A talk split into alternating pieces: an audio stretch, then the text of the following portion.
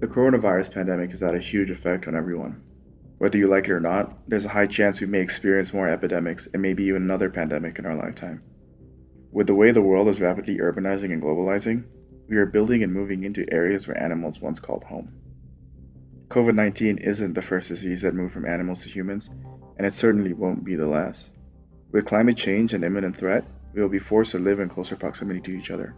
Rising global temperatures will mean insects such as ticks and mosquitoes will have a wider range to live in, and animals will be forced to move and migrate into areas inhabited by humans. Learning from the lessons of the past is what science has done for centuries now, from John Snow and cholera to Edward Jenner and smallpox.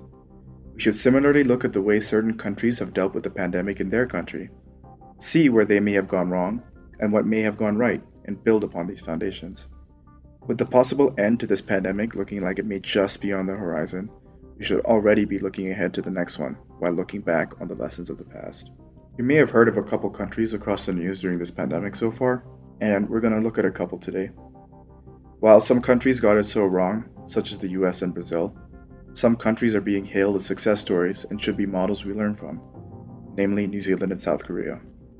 While of course each of these countries are vastly different in demographics, culture, politics, and geography, there are some key points and policies that we can pull from each example that will help us gain an understanding of how these countries battle the virus. We should learn from the lessons that each of the nations are providing us.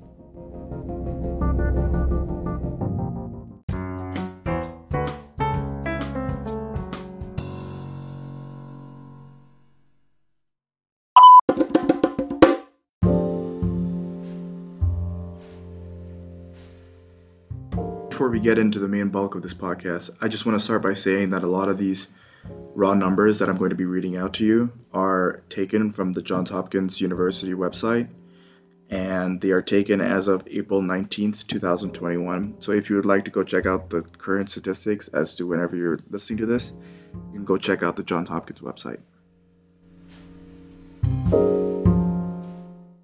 Let's start with the elephant in the room, the United States. As of today, the statistics for the United States are as follows. 32,404,463 confirmed total cases, with 6,862,172 active cases, and a total of 581,061 deaths. The U.S. stands out as number one in the world in all these categories. But these are some large numbers, so let's put it into perspective to better understand what has happened. The U.S. population stands at about 332.5 million. This means that over the course of the pandemic, per million people, almost 100,000 people have caught the virus at some point. That's about 10% of their population, meaning that 1 in 10 people in the U.S. have caught COVID-19 at some point. The case fatality rate, which takes the total number of deaths and finds out the percentage of deaths compared to the total number of cases that have been confirmed, stands at just about 2% in the US. And to really put it into perspective, in 2020 alone, COVID-19 was the third leading cause of death, right behind cancer and heart disease. Without pointing any fingers at people or organizations, let's rewind to the start of last year, to the start of the pandemic, and look at the timeline with what went wrong for the US. The first confirmed case of COVID-19 was reported around the 21st of January 2020, in the US, of course. And this was not long after the first reported case in China on the 31st of December 2019. Many people waited while they expected the US government to respond to announce something. And life pretty much continued as normal for the next couple of months. However, in March later that year, the cases began to spike and many people began to pass away. I'm sure the videos and photos of body bags being removed from the hospitals have circulated around the internet, and you've managed to see them at some point. Life, as Americans knew it, was never going to be the same. Despite this, the government downplayed the virus, with President Trump stating that it would all be over by Easter. We know now, through the media and inside information that has now become available to the public, that the Trump administration at the time made an active decision to downplay the virus to avoid panic. This was widely regarded as the first mistake that was made by the government. A lot of action could have been taken before March to prevent the virus from being widespread. After this, there was a lot of confusion around mask guidance. Health experts first came out and said that wearing masks was not necessary. And this is mainly to help the health workers who were experiencing a shortage of masks at the time and desperately needed personal protective equipment in the hospitals. As we know, there's still an ongoing issue with masks in the United States and even around the world. But the evidence is clear. Yes, masks do decrease the rate of transmission between people. Putting President Trump's remarks and these issues with mask wearing aside, many experts argue that the fragmented response of the government, where the federal government left it up to the local levels to deal with the pandemic, was ultimately the turning point from bad to worse. Drew Altman stated on the Biomedical Journal that the federal government was basically playing a backup role in this situation. He further goes on to state that the state's role in public health is a tradition in the U.S., but during a crisis, a national response would have allowed for a more coordinated effort to control the virus, where the government could reflect on regional and state circumstances and act on them. Because of this, we saw inadequate tracing, isolated and quarantines for individuals who had the virus or had been in contact with individuals who had the virus, and because of this, testing was flawed and slow.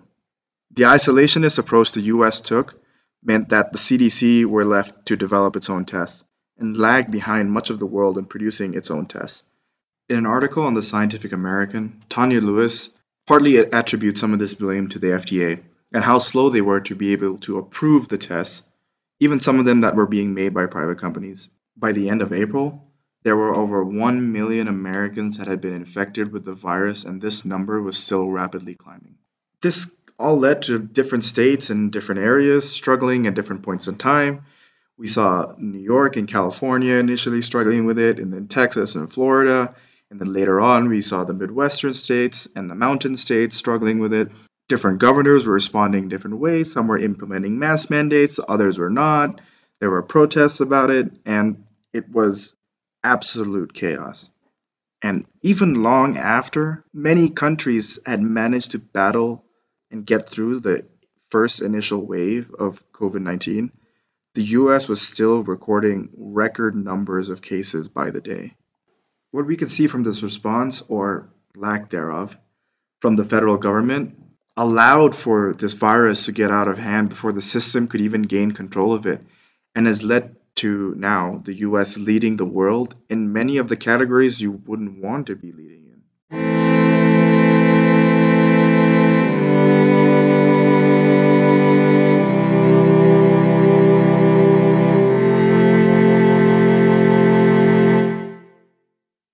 Widely regarded as a severe failure, Brazil has suffered greatly from this pandemic.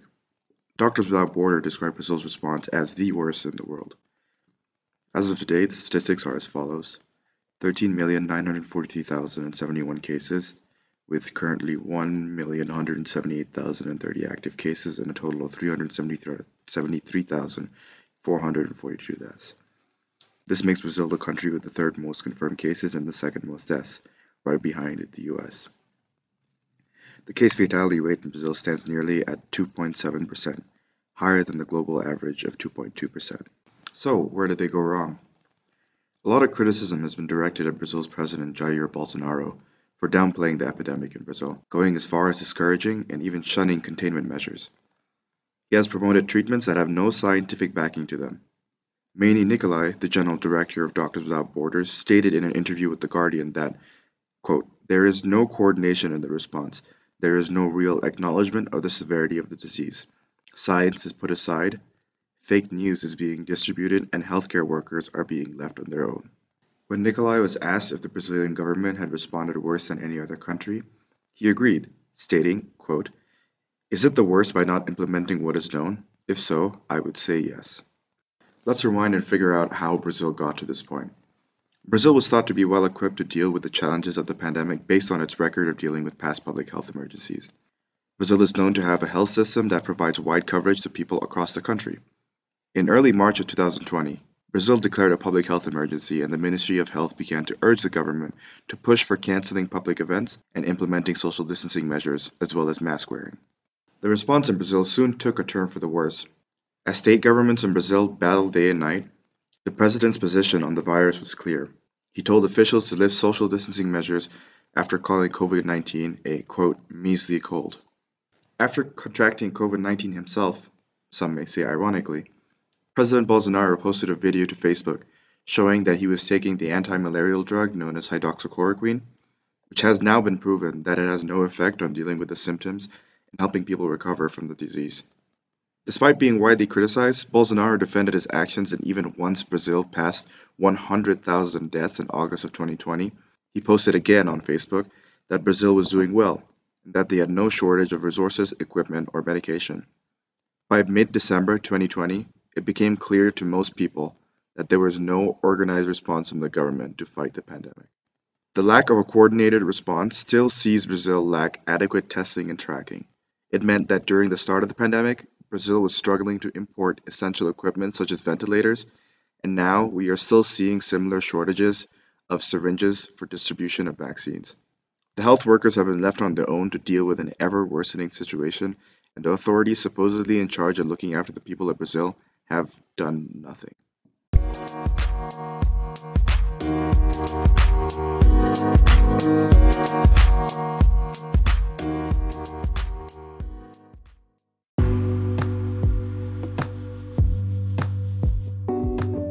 We have seen how a lack of coordinated responses from the US and Brazil have ended up severely affecting their populations. Political battles have caused people's well-beings to be left in the shadows, and the denial of scientific evidence by the leaders of these countries have allowed the virus to get out of hand. Even though the US ramped up testing to try and get a hold of it, it was already too late. Fragmented responses have proven to be catastrophic, and nations need a clear strategy based on evidence to be able to make progress within their borders at fighting COVID-19. Let's move on to the countries that have provided the world with a blueprint on what we should do when dealing with future health emergencies. The first reported case of COVID-19 in South Korea was on the 20th of January 2020 and was one of the first countries to report a case outside of China. In February, they were also one of the first countries to experience a drastic spike in cases. However, due to certain policies and the way the country has responded, they have been widely looked at as a success story, and I believe we should take many lessons from the Korean response, culture, and system. The numbers today are as follows: 115,195 total confirmed cases, with currently 8,166 active cases and a total of 1,802 deaths. Purely by the numbers, we can say that they aren't the best, but there are some key points to understand the way in which the country responded. Furthermore, the case fatality rate currently stands at 1.5%. Yes, okay, Korea is a small country with a population of 51 million in comparison to, say, Brazil or the US. But there are some things we should understand about the Korean response and why the world looks at it as effective. By late February 2020, there was already over 5,000 confirmed cases in South Korea and was one of the highest in the world at the time. While cases in other countries continued to rise, the curve in Korea flattened. Something changed. So, what did they do? Let's rewind a few years back to 2015, when Korea was experiencing a different coronavirus epidemic, MERS, or Middle East Respiratory Syndrome. The issue lasted less than 2 months in South Korea, but there was a big panic. The virus infected 186 people, killing 38, which was the highest of any country outside the Middle East. When the epidemic ended, Korea learned from the lessons of this virus. On the 17th of February 2020, South Korea sat at just 30 cases, but already behind the scenes, the government, in collaboration with biotech companies, already began producing rapid testing measures and distributing them to health centers and hospitals around the country.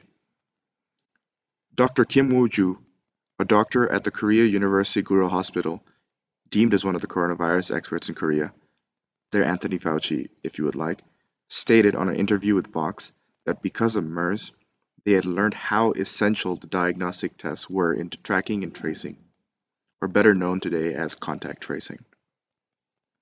When the spike of cases occurred in late February, the health system was ready to test and track these cases. Here's an example. Patient 31, as they are now known, was tested in Daegu, a city in southern Korea, as they reported symptoms related to COVID-19. The health workers asked her where she had been and who she was in contact with recently. The government quickly contacted these people, tested them, and tested those who were in contact with even those people. Even if they were not showing symptoms, they were tested and asked to isolate at home, and if they were diagnosed, they were also treated from home. In this short period of time, they ended up testing 9,000 people just related to Patient 31. After this, the government ramped up testing nationwide and opened free testing sites as well as drive-through testing, collectively totaling over 600 across the country. These testing centers tested almost 20,000 people a day by early March. They even tracked individuals who tested positive and disinfected the areas that they had recently been in. While contact tracing methods have been impressive, there was one key element to all of this. After the MERS outbreak in 2015, they changed the law to allow government to access personal data and security footage of a person during an epidemic. This allowed the government to follow the path of infection and notified the public to stay away from these areas. The citizens would receive text message alert about this, and soon maps were being made online to see if a person with COVID had recently been in an area, and therefore people were able to evaluate the risk of infection before going somewhere. While tracing an individual's every movement may seem controversial to some, the perception in Korea is that they are willing to sacrifice for the greater good of society. By late March 2020, South Korea tested over 300,000 people at the time, and this was more than any country. Neighboring countries such as Singapore, Taiwan, Vietnam, and Hong Kong learned from this model and began aggressive testing campaigns to be able to quote-unquote see the virus. While it may be difficult to test the same percentage of people in, say, the US, it still allowed Korea to avoid aggressive lockdown measures that would damage their economy. Some experts suggest that these testing measures would have helped many countries around the world avoid strict lockdown measures. It would have allowed for normal society to continue to function, while the health authorities found ways to contain the virus and stop it from becoming so widespread. Many countries saw the benefits of mass testing a little too late, and when they did try to start widespread testing, the virus was already out of control. Korea managed to gain control over the virus in just over a month at the start of the pandemic, and this has allowed them to avoid tragic numbers of deaths as seen in other places around the world.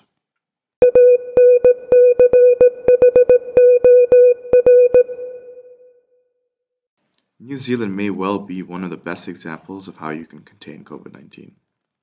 The statistics for their country are as stands: 2,597 confirmed cases with 61 active cases and a total of 26 deaths. At certain points across the pandemic, New Zealand would go a few days without reporting any new cases. These are quite astounding numbers when you look at it. The fact that New Zealand has only had 26 deaths, let me say that again, 26 deaths, is quite amazing. Yes, while this small island nation has a population of only 5 people, there are some lessons that we can learn from them. Even with the resurgence of the virus, the country has managed to effectively implement policies to deal with the upcoming issues, and is something we should look at in detail. The New Zealand Influenza Pandemic Plan has existed since 2002 after the first SARS epidemic. This plan is publicly available on the website of the Health Ministry of New Zealand if you would like to read into it. It's a long 190-page document where there are some very interesting policies regarding planning and preparedness. Since then, this plan has undergone substantial revision, which has allowed for their government to be prepared to act if anything were to cause issues within their borders. They have a 6-phase strategy for planning and preparedness. It goes something like this. Step 1, plan it, which is seen through the document. Step 2, keep it out, which is to do with border management and to stop the virus from entering the country. When it does enter the country, step 3 is stamp it out, which is to do with cluster control and tracking and tracing. Step 4 and 5 kind of group together. They're both called manage it, where step 4 is more about pandemic management. So as the pandemic continues to progress, what do? And step 5 is again called manage it, and this is to do with post-peak. So once the pandemic has peaked in the country and you're starting to come down from the worst of it, what do you do to stop it from getting worse again? What do you do to work on what you have done and to stop it from breaking out again? And step 6 is to recover from it, which is mainly to do with, as it suggests, recovery. This is mainly to do with economic recovery packages and other factors that may help the country rebound from such an issue. These are largely based off the WHO's 2013 revised pandemic model. The document from the government of New Zealand outlines key goals that they wish to achieve that encompass human, social, and economic factors to ensure that all parts of the country can recover together. They began to implement this plan in early February of 2020, which prepared hospitals for a rapid influx of patients and included border control measures to delay the arrival of the pandemic. The first case in New Zealand was reported on the 26th of February 2020. New Zealand lacked the contact tracing capabilities at the time, so by mid-March, the leaders made a change to their strategy. They implemented a countrywide lockdown on the 26th of March, exactly 1 month after the first reported case. After about 5 weeks of a nationwide lockdown, the cases were rapidly declining already and allowed for New Zealand to move from an alert level 4 to an alert level 3, which led to about 7 weeks of the citizens staying at home and carrying out minimal daily outdoor activities. By early May, they had managed to identify and isolate the last known COVID-19 patient at the time. And on June 8th, this allowed them to move to alert level 1. In about 103 days, they had managed to contain the virus.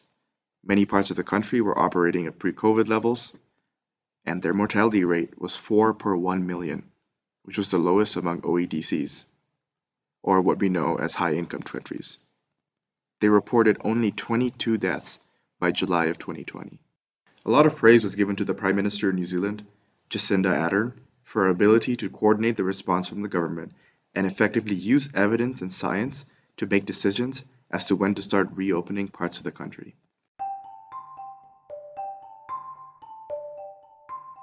I think the main thing that we can gather from these examples is that we need to be prepared. It's not that we do not have the capabilities to deal with dangerous viruses and pathogens. Science has allowed us to understand diseases to an extent that we can understand how they work, their mode of transmission, and how to produce vaccines or cures for them. There are global frameworks that exist. A global fragmented response has meant that a lot of countries have had to focus internally. Potentially, a more coordinated global response would have led to less severe outcomes of this pandemic. This is highlighted by the US's decision to withdraw from the WHO during the end of the Trump administration. What could have happened if a global organization like the WHO had worked together with China, the US, and other world powers to help the world? South Korea and New Zealand had clearly learned from the lessons of the past and had clear and concise policies to enact that allowed them to effectively deal with the virus and minimize the effects of it. On the contrary, a lack of plan from the US and Brazil has caused severe consequences for their citizens.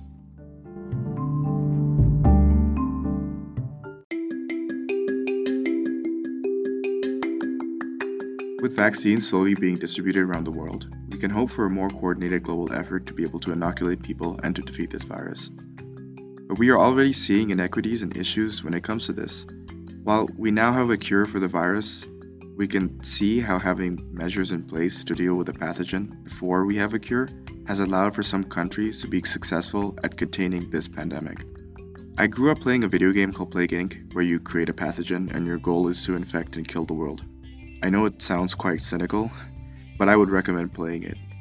It allowed me to see how quickly a disease can get out of hand if there is no response, or a lack of a coordinated response.